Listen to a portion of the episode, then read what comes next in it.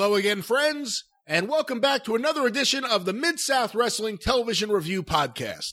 I'm the great Brian Last. It's my pleasure to be with you once again as me and Mike Mills go back and look at Mid South Wrestling Television from June 12th, 1982. A very, very interesting episode, to say the very least. But before we get going any further, let me introduce the man I just mentioned from Booking the Territory, Mike Mills. Mike, this is a great episode of Mid South Wrestling. This really is a, a, good episode. There's a lot that goes on. There's a lot of interviews. Probably, I would say, since we started doing this, this one might have more interviews in it than we've seen in in in any other episode. And and with these interviews, they're they're telling a story, and we've got a certain direction we're going with things with DiBiase and Roop and JYD even. But there's just a lot of things going on in this episode with these interviews that'll uh, continue down the road and tell the story that we need to be told uh, as it pertains to the North American title. They literally kick off the episode this week, Mike, and go right into what is really going to be the central theme throughout the wrestling show. All the different matches, even though some of the other feuds are happening, this is something that keeps getting talked about, and we'll talk more about it too here on the show. Let's go now to the open of Mid South Wrestling to hear what's going on. I'm your host, Boyd Pierce. Another outstanding card. A special challenge match headlines the card. 320 pounds, 6 foot 9 inch. The big cat Ernie Ladd takes on 454 pound one man gang from the stable of General Skandar Akbar. All the top stars are here. Iron Mike Sharpe, the Junkyard Dog, Bob Roop, the Assassin, the grappler. You'll see them all, and you'll hear the expert description by our guest commentator, Cowboy Bill Watts. Bill? Well, thank you, Boyd. It's always great to be here. And, you know, I think a lot of things start simmering along about now, looking toward that big summer Superdome, July the 17th. And one of the things that really shocked me is uh, Ted DiBiase apparently has really had it deep in his craw about the March 17th, the way he lost the North American title. And I can certainly sympathize with him, but uh, I think it just finally blew up today. And earlier, he gave Grizzly Smith and Mid South Sports an ultimatum, and we'll get into that a little bit later. But first, let's go to the ring to Iron Mike Sharpe and Randy Bays, the first match.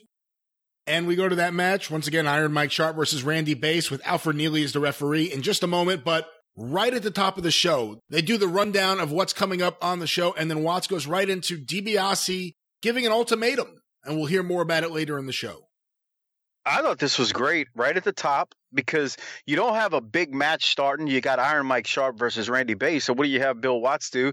Boyd throws it to him. He introduces the show and he just says, "Hey, DiBiase gave an ultimatum and stay tuned because it's coming up." So you ain't going to change the channel because you just heard that. Because now you definitely have to hear what the heck is coming from DiBiase with this ultimatum given to Mid South Sports. Uh, so we'll hear more about it later in this episode. But that was a very good and nice tease at the beginning of the show from Bill Watts. There's not too much to say about this match. The usual fans are all in the front row with a few new people mixed in there. There's a baby seemingly next to Hank at certain points during the show. But Bill Watts does say some interesting stuff on commentary, Mike, about this whole situation with DiBiase also, a situation, and I find this one fascinating too, with the state championships because the JYD is the Louisiana state champion and Mr. Olympia is the Mississippi state champion and they're the tag team champions. What happens if they win all the belts? So let's listen to this right now. Really good audio here. We'll be having an interview with Ted DiBiase. Like I say, he's really been upset about the fact that he lost the North American title. Not the fact that he lost it, because Ted's just too good a sportsman for that, but the fact of the way he lost it. And boy, you and I watched it, and we had to agree with him. But Mid South has long ago established that whatever happens here on television, that we will not be able to review the tapes to change the outcome. Just as the National Football League doesn't, nor does the National Basketball Association or baseball or anybody else. You just can't do it. So, however it goes down, it goes down. And it was a raw deal. And Ted feels that he hasn't gotten the return bout that he's entitled to that can keep out inter- outside interference and also not let Roop save the title by being disqualified. So these are some of the things we'll talk to Ted a little bit later.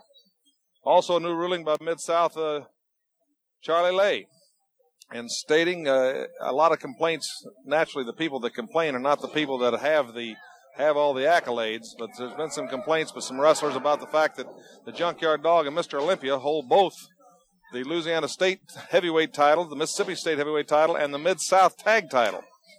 And uh, that brings up the the situation that uh, the North American Championship, if the Dog or Mr. Olympia would win that, they'd have all the titles on these two individuals. Well, Charlie Lay said that they can definitely hold individual titles and still wrestle as a tag team champions. However, if they would win, one of them would win the North American Championship. He would then have to forfeit his state championship to fulfill the obligations of the North American title. And you can certainly see why they couldn't undergo the strenuous scheduling of both the North American Championship and either the Louisiana or the Mississippi Championship. And I'm sure either one of those men, fine young champions that they are, would regret having to forfeit the state titles that mean so much to them. But they would certainly be moving up the ladder in the professional wrestling world by winning the North American title. But that's all conjecture at this point. And like I say, it all started by a bunch of guys hoping to win something by not beating anybody, I, am sure, and they would like to see uh, I've seen a title taken away from them, but that's just not going to happen in Mid South. Well, there it is. Watts with a mouthful. I thought I thought it was good and a great explanation too, uh, because they, he's right. You know, they both have they have the tag titles, JYD and Olympia. They each have a state title, and I just think that it was important that he explained what happens with both of them owning these state titles. And if one of them won the North American title, they would have to give up the state title. Now, what's important about what Watts says there also is JYD later on in the episode is going to speak to if he's going to explain why it would be hard if he ever won the North American title for him to give up the state title.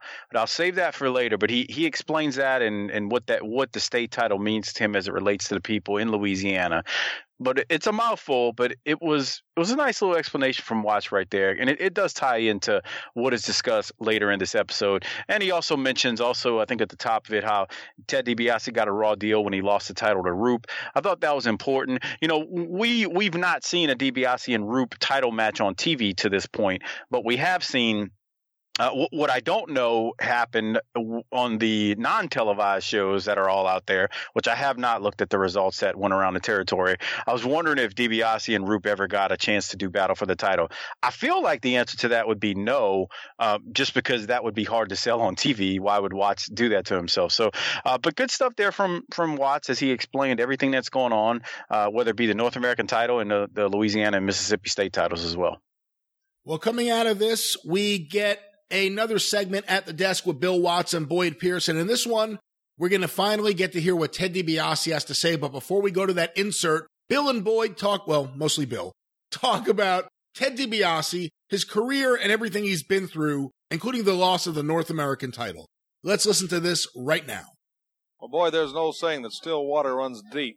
And of course, Ted DiBiase, you and I have watched his career from when he was rookie of the year and he battled such guys as Killer Carl Cox and course, Dick Murdoch kind of took him under his wing and helped train him. And so Ted DiBiase cut his teeth on the toughest ones in the business. His dad was a, a tremendous professional athlete, a great amateur athlete who was fatally injured and died from a from an injury in the ring. So Ted knows that it's not going to be all picnics and easy living. It's tough and hard.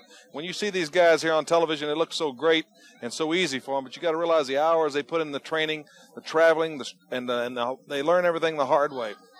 Well, Ted, March the 17th, was defeated right here on television. He was supposed to wrestle Paul Orndorff for the North American title, but Orndorff's car apparently malfunctioned, as we found out later, Bob Roop had a hand in it. But Orndorff, with Bob Roop, the man who designed the counter to the figure four, had also designed a plan to lift that North American title from Ted DiBiase, so that when Roop got Orndorff out of the picture, they executed the plan with General Skandar Akbar and the one-man gang, and Ted lost that title. Well, Ted's really been stewing, and he feels that Mid South hasn't supported him. We've done all, as from the board meetings I've sat in on, and, and, and Grizzly Smith, everything's been done that can. Bob Roop was skillful at avoiding getting pinned down in the match, so it's certainly not all Mid South's problem. But I understand an intense competitor like DiBiase and his desire, and it's all coming to a head. And today, DiBiase shocked the wrestling world with this announcement he made to Grizzly Smith. Let's listen to that now. Well, before we go there, Bill Watts kind of lays out the whole scenario. Ted DiBiase, we've seen him come up. We've seen everything he's been through. He got screwed for the North American title. Now he's really upset and he's given us an ultimatum. Yeah, I, I thought this was good. Once again, old school, territory days, you know, one hour TV. Not everybody had a VCR. Watts did his best within about a minute and a half to lay out the scenario that's been that happened and why we got to where we're at right now with DiBiase and this North American title as it relates to Roop and Roop cheating and one man gang being involved. So I thought that was a nice little little layout, bits and pieces of the story right there, leading up to DiBiase's interview uh, in segment right here where he's going to give this ultimatum. Do they ever explain where Paul Orndorff is? Uh, that's the question I still want to know. But anyway, let's now go to this segment. Here's Ted DiBiase. It's a uh, interview in front of a black backdrop. It's very dark, very cool looking, actually. But let's go to uh, Ted DiBiase right here, right now. On March 17th of this year, I was robbed of the North American heavyweight title right here on TV by Bob Roop, Skandar Akbar, and the One Man Gang. And I felt sure at that time that Mid South Wrestling would not let that decision stand. But they did. And I feel like it was one of the biggest ripoffs that ever come down the pike. But I didn't cry over that. I didn't gripe about it. I accepted it. I bit the bitter pill and I went on, knowing that Mid South Wrestling would stand behind me and give me ample opportunity to regain the North American title. Well, up until right now, I don't feel like that's been done either. And I'm serving notice right now here today to matchmaker Grizzly Smith that I've set a goal that within the next two weeks, right here on this television, I get a North American title shot with a no disqualification clause if I don't get the shot, I'm going to leave Mid South. If I get the shot and I don't win the title, I will also leave Mid South for good. Well, boy, there you have it from an intense young man, Ted DiBiase, and you're getting his feelings right from the heart. I don't think Ted is trying to be flippant about it, and he's certainly not trying to be uh, overbearing. What it is is he's letting Mid South know just how deeply he feels about it, and so he's given them an ultimatum that he's set a schedule that he wants within two weeks a no disqualification match for that North American title. He'd like to do it right here on television where the whole country can witness it, and he hopes to cut the outside interference. But he's also said that if you give me that match and I can't beat the guy fair and square, then I'll leave. I'll pack my bag and go. And I think that statement is almost an exclamation point, and I, I know Grizz, Grizzly Smith is certainly considering that. We'll find out more about it later in the show today. Let's go to the ring now and Reeser Bowden. Well, there it is, Mike. Uh, of course, with Bill Watson, Boyd Pierce wrapping it up. The Ted DiBiase promo, good stuff, explains everything. It's not exactly a heel turn. He's not turning heel or anything, but it's definitely a, a how do I describe it? It's a different Ted DiBiase than we see. Maybe a little more intense, a little more showing that he's fed up, showing that he's at his limit with everything that's going on. Yeah, it, it's definitely he's more amped up. It's it's a more aggressive babyface um, character or portrayal from DiBiase that you see. But what what I liked about it, which what still makes him a, a lovable babyface here to me though too, is the fact that he's being so noble. I mean, he's he's at his wits end. He's like, look, um, you know, if if I don't get this title shot, I'm out.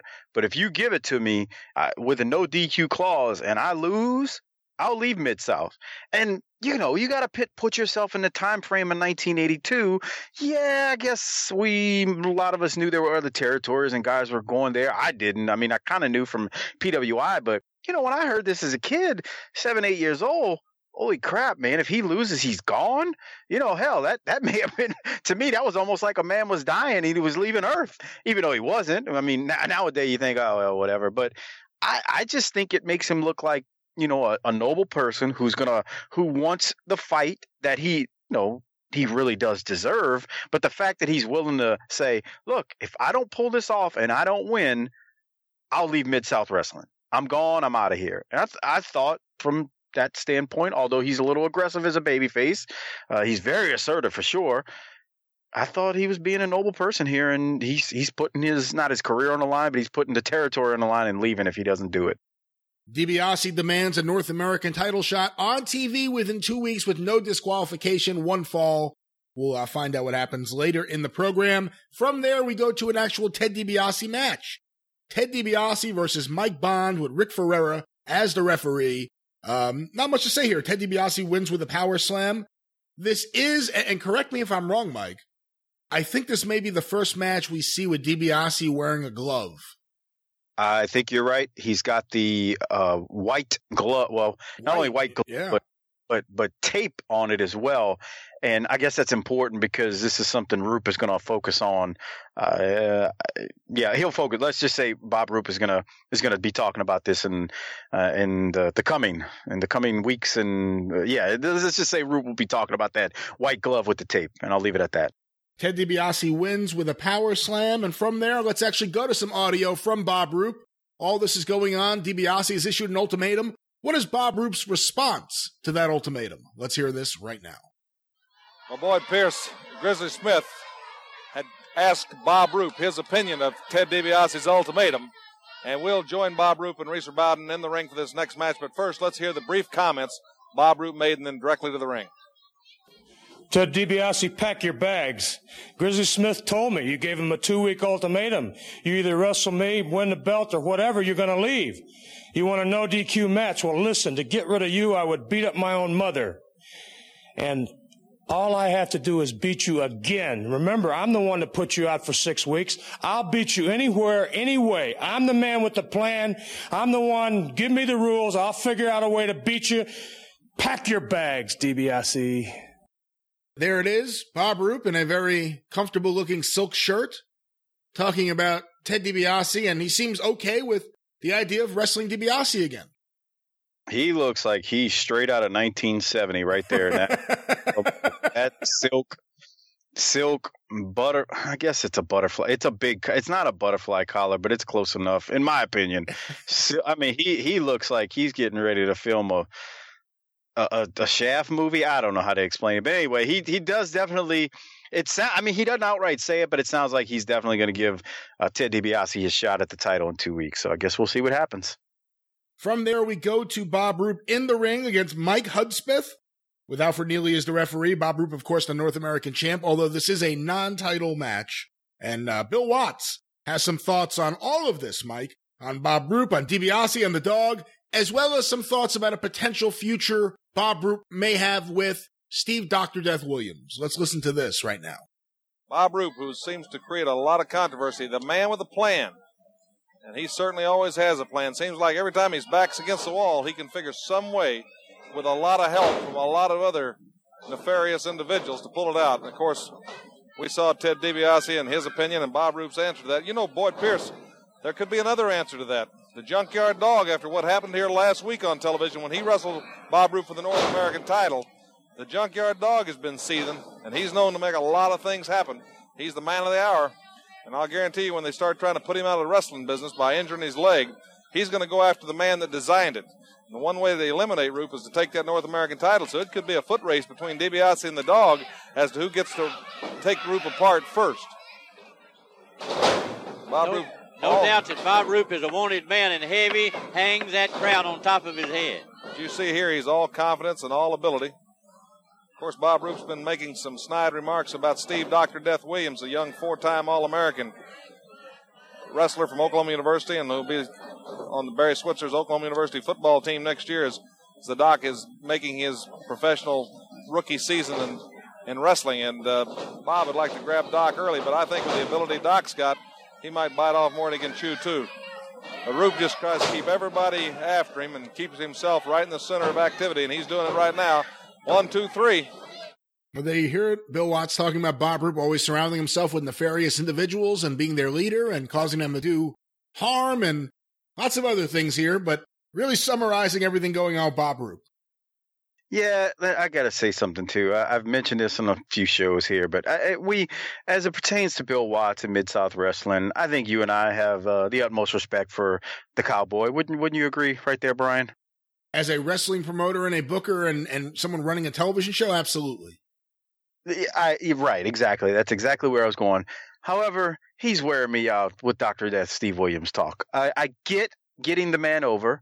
It's just, it's like if somebody sat there and just kept plucking one spot on your arm, eventually you'd be like, okay, okay, you can stop now. I get, I get it, I get it. You were trying to get my attention. He's just wearing me out with the Doctor Death talk, and unfortunately, uh, that's not going to end. But he's wearing me out. Like he found a way to weave in Roop DiBiase and JYD, which made sense as it pertained to the North American title. But then he starts talking about Doctor Death, Steve Williams, and Watts claims Roop might be biting off more than he can chew when they get on the topic of Doctor Death and and Doctor Death and Roop possibly doing battle. I was like, oh no, no, no, come on, this is your North American champion. This guy just got here. Why are we why are we having this discussion? Give it a little time. Again, the seven year old version of me probably doesn't even pay attention to it, but as I'm older, I'm like, I don't know if that really made a lot of sense. Uh, like you said, I think you even mentioned uh, at the end, Roop wins with the big knee drop and leg drop, and that's that. From there, we get a recap of everything last week with JYD versus Bob Roop. Of course, during that fracas, Ernie Ladd gets involved by hitting the one man gang with a chair. If the one man gang jumps in with Akbar and tries to help Roop by injuring the dog, and then DiBiase runs out, and DiBiase sacrifices himself, which is the way it's put on commentary, covering the JYD's body when Roop comes off the top rope. So that's now part of the whole storyline. JYD and DiBiase have this friendship, and DiBiase helped him out. And DiBiase hates Roop, but he definitely wanted to protect his friend first. We get a recap of all of that. And from there, Bill Watts talks a little bit about all of that that happened in that recap and then throws it to an interview with the Junkyard Dog. So let's listen to this right now. Believe you me, Ernie Ladd and Ted DiBiase have been victims. They've been there. Thank goodness for that for the Junkyard Dog. But now you understand what DiBiase is so upset. But also the Junkyard Dog is upset because he realizes it's now a battle for survival. And I questioned the Junkyard Dog earlier about what his plans were concerning the title, plus some other statements he made. Let's go to that interview, and then we'll go direct to the ring to watch the fabulous one, the Junkyard Dog, in his in action. Well, JYD at Mid South, the North American title has either been a blessing or a curse to many people, depending on how you look at it. And we've seen the power and the prestige and the income earned off of it either corrupt a lot of people or bring a lot of people to the heights of their ability. I've never thought that a title as such was what motivated you. You seem to be around me and everybody else. It seems that your family's first, that you do love this business, and that you always go out and give 100% for the people and for yourself. But after what happened last week with Bob Roop, when they had the one man gang come in and try to do to you what they did to DiBiase and possibly re injure your bad leg and put you out of wrestling, knowing you that a good uh, defense is a great offense, how do you feel about the North American title situation? Well, uh, Bill, you know, I'm a very slow and methodical type person. I, I fought for everything I ever had. And that's for the, the, the incident that happened on television last week with the one man gang and Roop. I've never been the type person to chase anything. I always waited for the opportunity to knock at my door. But now, Bob Roop, I'm knocking and I'm going to come in.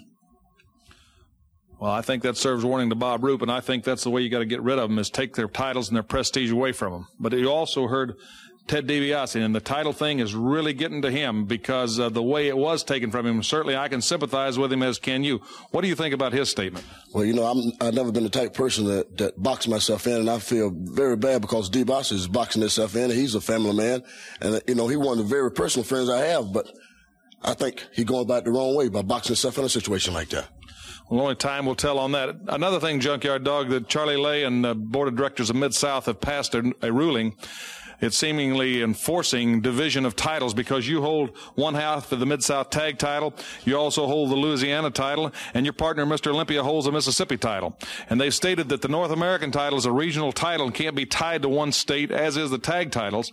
And if somebody, either you or Mr. Olympia, should win the North American title, you would have to vacate your state title, although you would still be able to compete as tag team champions. How do you feel about that ruling? Well, I know the Louisiana title means a lot to me. The people here in Louisiana have been very, very lenient towards towards me and they helped me a whole lot.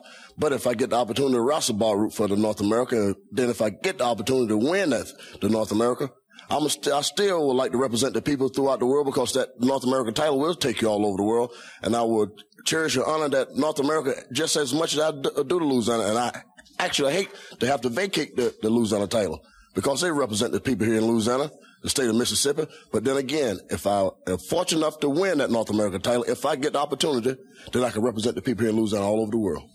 Well, thank you, JYD. And of course, that's conjecture at this time. But when you're talking to Junkyard Dog, it seems like whatever he sets his goals, he's able to accomplish it. We'll just have to see as time goes by.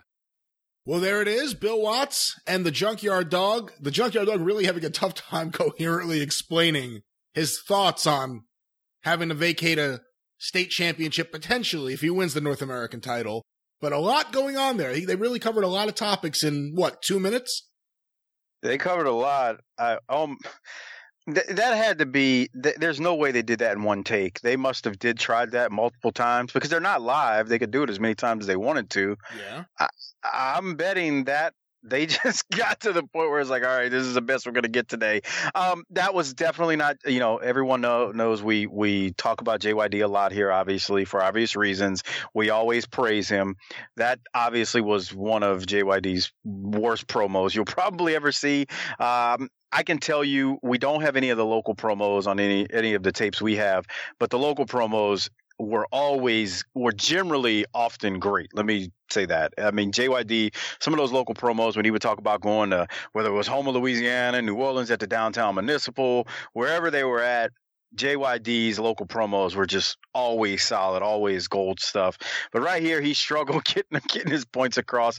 I do agree. You know, he serves warning to Bob Roop and says he's coming for the North American title. He also uh, he he does mention DiBiase is a friend, but he feels that like DiBiase is going about trying to get his North American title match in the wrong way because JYD feels that DiBiase is boxing himself into a corner with this ultimatum, you know, where DiBiase has to win this no DQ match, and if he doesn't, he has to leave.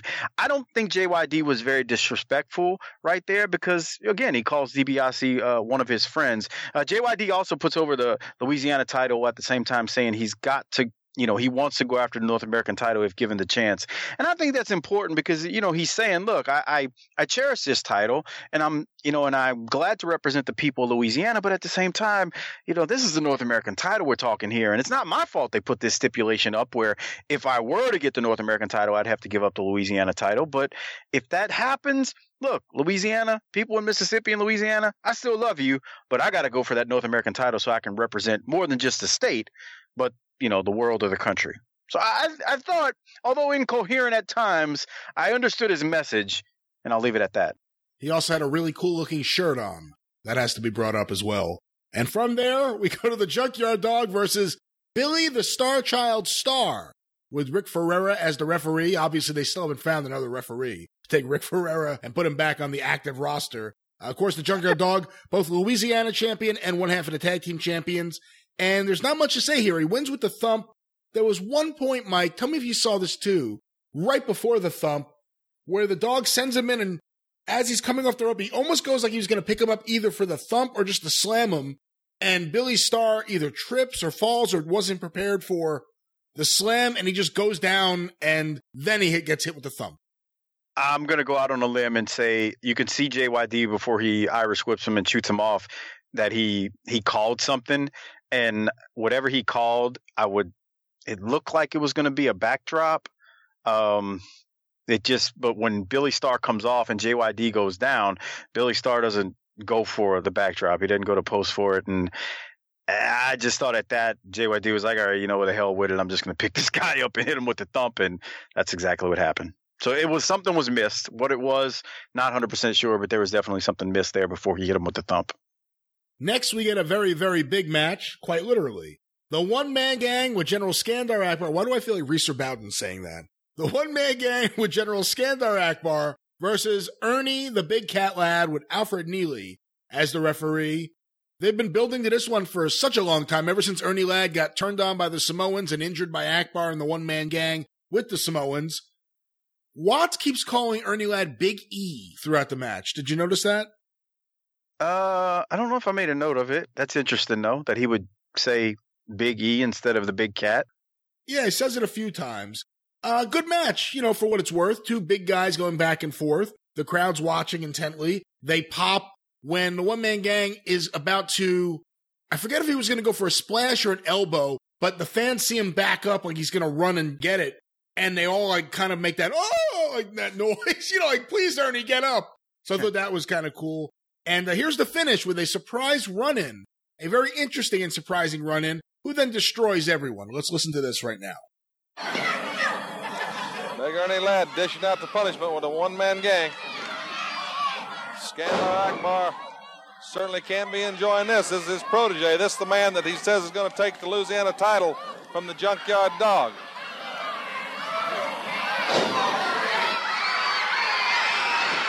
Boyd Pierce, we just had a man run by in front of us. A huge man. Boyd Pierce, that's the Mongolian. Killer Khan, that's the man who injured Andre the Giant, and he just caught Ernie Ladd with a thrust kick, drove the big man clear over the top rope. Killer Khan, the Mongolian. Ernie Ladd went clear over that top rope. Alfred Neely signified the disqualification. Boyd Pearson, the Mongolian, Killer Khan, and one man gang. I don't think anybody can clean that ring out. Well, Bill, watch while we try to restore some sort of order in our good taste and best interests of our fans. We go to commercial break and then we'll return. While we try to restore order in the good taste and best interest of our fans. That's an interesting way of signing off to the commercial. Um, uh, I gotta love Boyd. I love Boyd right there. Yeah, it's a, that was interesting. Hey, one thing about this match, it's kind of cool match when you think about it. We get Ladd against Gang here, which, if you recall, Ladd is the man who brought Gang into the territory. So I thought that was kind of a nice little uh, a footnote or something to think about when you're talking about this match. And you just got two big old guys kind of pounding on each other. Uh, I did not, you know, if you if you're looking at this for the first time, uh, nowhere would you think that Akbar would bring in someone else now it's uh, Killer Khan to come in, and he this guy runs in and he starts beating on Ladd. Then he hits him with a big kick. Ernie Ladd flies over that top rope for a guy with bad knees. That'll make you cringe a little if you ask me. But uh, what did you have, Brian, from all and everything that went down there as they try to restore good faith order, or for the good people, or whatever Boyd said? You know, it's weird with Killer Khan. He's such a big, scary, intimidating looking guy, but he's always working with giants. Whether it's Andre or Ernie Ladd or later on Hogan so you never really get to see just what a big guy he is. But he's in there with the gang and Ernie Ladd, and he looks to be almost as tall as them. So he's a pretty impressive looking guy, and he destroys everyone. And he has a reputation a little bit. I mean, they'll hear more about it for the fans that aren't reading the magazines or whatever. They'll hear more about it in a moment from Bill Watts about his reputation, but it's a strong way to get over Killer Khan coming into the territory. Yeah, and he's you're right. He he is a big guy, but when you if you I was looking at it a second ago when you were saying that standing next to Gang, Gang's a tall God. Gang is so huge. He's he looks like he's a couple of inches or three to three inches or so, maybe four inches shorter than Gang. It's hard to tell because they're both hunched over in the ring. Uh, but I mean, even that, if you're you know three inches shorter than a Gang, you're still a freaking tall at you know tall dude. So um, you know, you're right. He's in there with three. He's in there with two other mammoths, but he doesn't look as tall as he actually is because he's standing next to two guys that are that are giants. You can really see how tall he is whenever he's just standing next to Akbar, because Akbar probably was only like five eight or five nine. Put him in there with Coco Samoa. See what it looks like. Oh yeah, yeah, he's gonna. He, he he he literally would look like you know Shaq standing next to what's that guy's name, the little short comedian Kevin Hart. Uh, uh, that that's exactly what it would look like in that scenario. So yeah, I agree. He's he's a he's a big man though, and he comes like you said to go back what you were talking about. He comes in and wow, he comes in kind of strong. He you know sends Ernie Ladd freaking flying over the top rope, and they beat him down a little bit. So good stuff. An interesting thing to bring up real quick here is Akbar keeps bringing in guys. You know, Hangman Rick Harris was brought in, and he stayed. Even though he didn't join Akbar's stable, he was just like, you know what? I like wrestling here. I'm going to stay here. And he brought in the one man gang. He brought in Hacksaw Duggan. And other than that one taping, we still haven't seen Hacksaw Duggan again. So it wasn't, yeah, like, it wasn't like he came in and he started with the territory full time. He was in and he's not back yet. Right, and another thing too about uh, Rick Hangman Harris, the way they uh, they did kind of cover that because if you remember when they first interviewed Rick Hangman Harris, which is in the very next match, he's going to go up against Tor- Tony Torres. But if you recall, Akbar said something like he's not in his stable and he doesn't have a he he hasn't put a bounty on whoever on um, Ted DiBiase or the dog. But if if if Hangman Harris wants to you know, injure them, he certainly wouldn't mind it, and he would look into paying them with his oil money. He didn't say that. You know where I'm going, though. Uh, so they kind of covered it in Akbar's first interview with Harris because Harris doesn't, you know, he says he's not aligned with him, but of course, if he wants to do some of his dirty work, he'd be he'd be happy to pay him. So they kind of covered it there. But you're right, Harris, when he, you know, in his matches, he's nowhere near aligned with Akbar at this point. He's out there single matches by himself. So other than the one man gang, who's actually in Akbar's stable at this point? right, because the Samoans are gone. Yeah. The gang is um we we haven't seen Duggan in a couple of weeks now. Harris, I mean, um, Harris is in the next match, and he's not with Akbar. Yeah, Akbar doesn't come out with him. Uh, who am I missing here? I feel like I'm missing someone. What, with the assassin, maybe? Nope. He's just a bounty hunter. Remember, he takes the money from whoever gives him the most amount of money. there is no Akbar stable right now. Yeah, the main gang was supposed to be the muscle. He's now the stable. That's true. I get, you know, I guess you're right. And if when you look at it that way, there's there's no technical stable of three to four guys. Because when I think of a stable, I hate when it gets to be more than four guys. I don't know about you, and that's not like the horseman rule. It's just for me it just gets too convoluted. Like when you had the freaking nwo i mean it was cool when it was a, a, just a small group of guys three to four but you start getting five and six and good lord by the time the nwo was in its run it was way too many. Um, i agree you got to have three to four people for a stable. Would you say that's a, a good number or what do you think? Yeah, you need at least i think three people. You need at least two people. Yeah, oh, yeah. You know, I mean, you need more than one. That, that's the point. Yeah, but see two when you just got two that's just a tag team in my opinion. So you got to have you got to have at least three or four for a stable. And, and to me you, you don't want to go over four. And maybe blend over into five but you know including yourself as a manager but you start getting any more than that it just eh, it gets out of hand. So i agree with you. I mean he's only got gang right now which is really weird. I get so is now killer khan a part of his stable? I guess we'll have to wait and see no spoilers here. Well, speaking of Killer Khan, during the next match, you mentioned it before Hangman Rick Harris versus Tony Torres with Rick Ferreira as the referee. Bill Watts has some thoughts on everything we just saw with Akbar and Killer Khan in the previous match. So let's listen to this right now. During the commercial break, they helped Big Ernie Ladd, who was really caught by surprise. Skandar Akbar showing that he too learns from the moves other people p- pull because it wasn't some short few months ago that Ernie Ladd had pulled the same similar surprise on Akbar by having the assassin standing by. And Akbar apparently has gone to has certainly not saved his purse strings in getting the Mongolian, the big killer Khan, the man who hospitalized Andre the Giant, the only man to ever seriously injure the Giant. He broke Andre's ankle. So certainly he has a reputation, and it seems like Skandar Akbar is it's a battle to the finish. It's almost like the British and the Falklands and the Israelis and, and the Palestine liberation. It's to the finish. It's it goes ongoing. And there's casualties on each side, but the center, Skandar Akbar, and who's going to dominate the Mid South area. And of course, at the focal point Akbar is definitely Ernie Ladd, and definitely above it all, the Junkyard Dog. Akbar has said that the one man gang is going to wear the Louisiana heavyweight title that's currently around the waist of the junkyard dog. Well, there we go. Comparing the situation with Akbar to the Palestinians and the Israelis. Bill Watts has been making some equations the last few weeks, Mike, that are out of this world.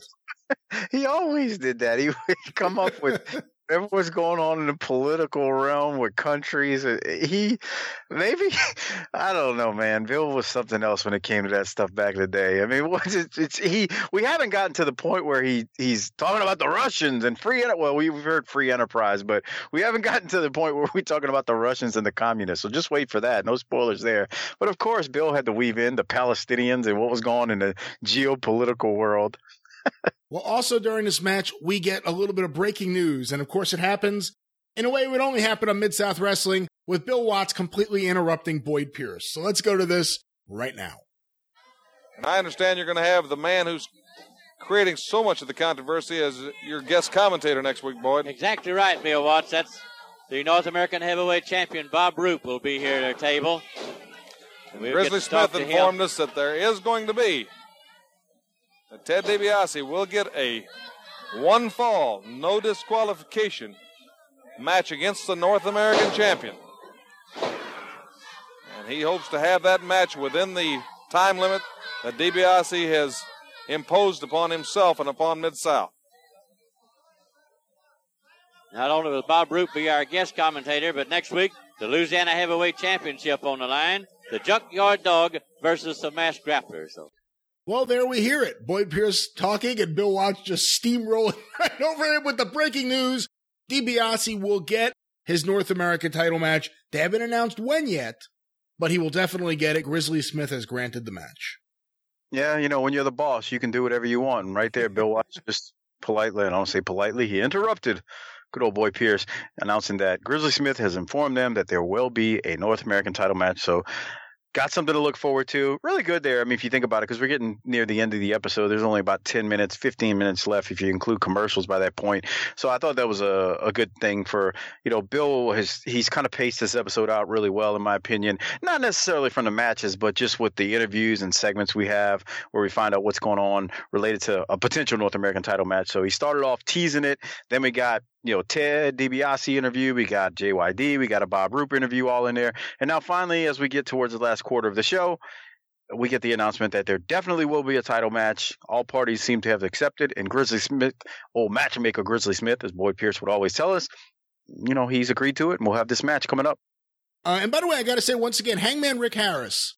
I really like him in Mid South. I was never a big Black Bart fan, but I really enjoy him in Mid South. I wish he would have done more in Mid South, quite frankly, but I'm sure we'll have more time to talk about that in the future.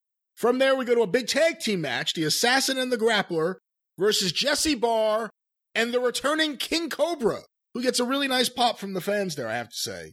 And Alfred Neely is the referee. Someone posted something the other day, Mike. Please forgive me if you are the person. I don't remember who it was. Uh, and they posted from the Mid South show we reviewed a little while back Jesse Barr when he was in the ring during the Ellering workout. And it was a close up of his face, and they said, Jesse Barr always looks like a nine year old who just got caught wetting the bed or something. And ever since that, every time I see Jesse Barr, he has that face just like a little kid, just like wet his pants. And it's been cracking me up. I had to mention it here, of course. it's kind of I never saw that, but I would have to concur and agree, especially given that moment. If it's the moment I'm thinking about where he's out there with Ellering, where he just has this befuddled look on his face, like, "Oh damn, my That mother and dad are gonna beat the piss out of me. I'm in trouble."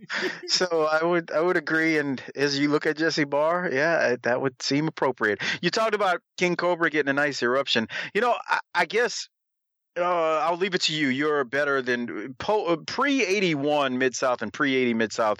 You're much better at knowing the history than me. I'm going to assume maybe. Um, I don't, not that he was like a, a big a big draw, but I'm thinking you know they announced him from Tula, Mississippi, and all that. So regionally, uh, the people really liked him. I'm a, I, I don't remember seeing him much in person, but I would think that you know he just got a good reaction. I mean, the dog obviously is your top baby face in the territory, but um, I'm I'm assuming King Cobra got a good reaction from the fans whenever he was out at the live shows, and that's why you kind of heard a nice little eruption from him. Uh, he, he had been around Mid South for a while, hadn't he, Brian? I mean, I don't I don't remember Oh, yeah. 481, but okay, so yeah, I think I think there's some legacy, you know, fans there. People been around for a while, always like King Cobra. Uh, seemed to be, you know, he he was. I thought he was okay in the ring. I mean, he, he didn't have the greatest charisma, but uh, just from the standpoint of being a fan back then, I guess you know people loved him and they got behind him. And during this match, Bill Watts leaves the announce table. Boyd takes over solo for a couple minutes until Bill Watts just comes back and completely interrupts him again. Wait, And- wait. I was just gonna say, can I interrupt you? Yeah. Watts leaves his desk during the match, and he says he's going to try to go get Ernie Ladd to see if he can get get him to come back to the desk area, maybe for an interview or something to talk about what happened to him. So Watts comes back and says, "We do have Ernie Ladd standing by to have some words after the match." And while all this is going on, a tag is made to Assassin. Assassin comes in and hits Barr with a headbutt, and Assassin and Grappler win. It sounded like if you really listen to Watts. He was getting worried that they were going to run out of TV time, and he wasn't going to be able to get this this interview in with Ernie Ladd. I don't. Did you catch that? I I felt like he was, in a way, he was like screaming to the ref to tell him go home, but it wasn't happening. So I don't know. Was it just me, or what did you catch from that? I have to go back and watch that again now. I didn't pick up on that. The one thing I did pick up on though, after Watts comes out and starts saying that, if you listen in the background, you hear Ernie Ladd like, you know, you hear his voice, clearly his voice in the background saying something. Right. I don't know what. I don't know what because I don't have my super duper headphones or anything. But uh, I hear you. but yeah, but as you said, the assassin pins Barr, so the assassin and the grappler win, and then Ernie Ladd does come out, and we get another awesome interview with Ernie Ladd to end this show. Let's go to this right now. Try to get Ernie Ladd out here, Boyd Pierce. We're going to try to get Ernie Ladd out here. Boyd Pierce, let me tell you something. I have never been blindside. I have never been blindside like this. You know, watch, we've had our dips and everything else, but I've been blindside like this. Never like this in football before. I've had all type of injuries, but the thing about it, they didn't put me out. When you stay in shape, you're tough, and you're ready to come back. I'd like to get this man Khan. Is it any way possible? I like to get Khan anywhere, anytime. I always get the man that get Ernie Ladd. Akbar pulled another trick of his, you know, but it's one thing about it. He didn't put me out. Well, Ernie, it certainly shows that Akbar learns by other people's ma- maneuvers because a few short months ago, you had had a man stashed and suckered in the Samoans and put him on the run. And so it seems like the, the Akbar, the one thing about him being so devious and having the money that he has, he can reach out and he's repaying you in kind, and he is a dangerous opponent. Well, one thing I got to say, it's like a chess game. It's who got the most marks in the end. I don't plan to go down again. Akbar's a loudmouth. He's backed this stuff up. I'm a loudmouth. I'm backing mines up. All I can say, if I can get some of Akbar's people, because somebody's got to be hurt, somebody has to go to the hospital. Ernie, Thank you'll you have to talk with matchmaker Grizzly Smith, like we've always says on Mid South Wrestling. Our time is gone. A lot of exciting action. We'll have more next week. Remember the Louisiana Heavyweight title on the line, the Junkyard Dog versus the Masked Grappler. Apparently, in two weeks we'll have that match. Ted DiBiase versus Bob Roop, one fall, no disqualification. We'll talk to Bob Roop next week as he'll be our guest commentator. Till then, for our guest commentator this week, Cowboy Bill Watts, I'm Boyd Pierce saying goodbye, everybody, from Mid South Wrestling Television Network. I'm sorry, Ernie. That's just really tough. You have to go talk to someone else about it. I'm going to wrap up this show right now. Well, it's the it's the pre, it's the re- rehearsed line that Boyd always has, or the line he always goes with. He always says that. We'll have to talk to Mac Mac Grizzly Smith before we can cre- agree to anything here, Ernie. I mean, it's just what he does. He says that all the time whenever the guys are at the desk and at the table asking for a match. We got to talk to Matchmaker Grizzly Smith. It's just what we do. I, I thought Ernie Lambert, I've never been blindsided like that before. Bill, I've never been blindsided. Well, yeah, you did, Ernie. They got you when they got the Samoans and they injured you. But still, Ernie Ladd was good there, man. I, I love a good Ernie Ladd interview. Fantastic stuff there. And, you know, we've come such a long way now with this show over 20 something weeks. You know, so many episodes over six months of the year. And we're at a point now where everything has been building and building. And now there's so much coming together. Think about everything that's set up coming out of this show. You have the JYD potentially having to give up his title for the for Louisiana if he wins the North American title. You have everything with DiBiase demanding a title shot at Roop.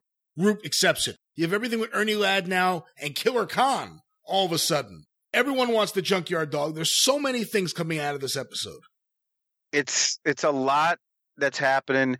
And the great part about it is, like, even everything that you see here this week with DiBiase and JYD and Roop. I mean, this this I guess storyline will will go on even into the late part of this year uh, because the, uh, the late part of this year is actually probably my favorite moment. One uh, top two moments from Mid South Wrestling as a kid. So that's why I got I got to be careful because if I say top moment and then we get to 1985 and people are like, well, you said what happened in 82 was your top moment, but there's just so much going on here with DiBiase and JYD and Roop that it's it's hard not to look ahead, but at the same time, it, it leads to some really good things in the coming weeks, especially as it pertains to that North American title. Because you're right, there's so much. I mean, when they mention you you would have to give up the state title if you win the North American title or the, these single titles, I, I just that leaves a lot of possibilities on the table and the pieces to the puzzle as to what you can do with the storylines.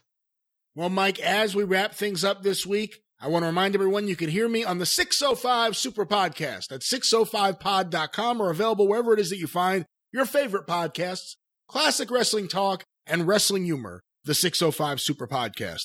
You can follow me on Twitter at Great Brian Last. You can follow the 605 Super Podcast on Twitter at 605pod. And you can follow the Arcadian Vanguard Podcast Network on Twitter at Super Podcasts. Mike, how can the listeners stay in touch with you and booking the territory? Please give me a follow on Twitter at Mike504Saints. I'd appreciate it. Uh, if I don't respond to you and it's related to the show, trust me, I didn't do it on purpose. I just sometimes it's hard to keep up with everything on Twitter and all the social media, but uh, I appreciate everyone who's checking out this show and has given Brian and I a five star iTunes slash Apple podcast review. We really do appreciate it there. It really does help the show and those uh, Apple algorithms, I guess is the words I'm looking for. But also check out my show and along with Hardbody Hopper and Doc Turner booking the territory twice per week. You can uh, find us just search booking the territory wherever you get your podcast from, or go to tinyurl.com slash BTT pod and you can listen to us. We are the unprofessional wrestling podcast, but we talk a lot about NWA Saturday night on TBS from the mid 80s, Smoky Mountain Wrestling. It's a damn good time and a fun time and we hope you enjoy coming along for the ride with us. Uh, and that's all I got, Brian. Another fun show, and it leaves us with a lot to look forward to in the future weeks on Mid South Wrestling. The Mid South Wrestling Television Review is a production of the Arcadian Vanguard Podcast Network.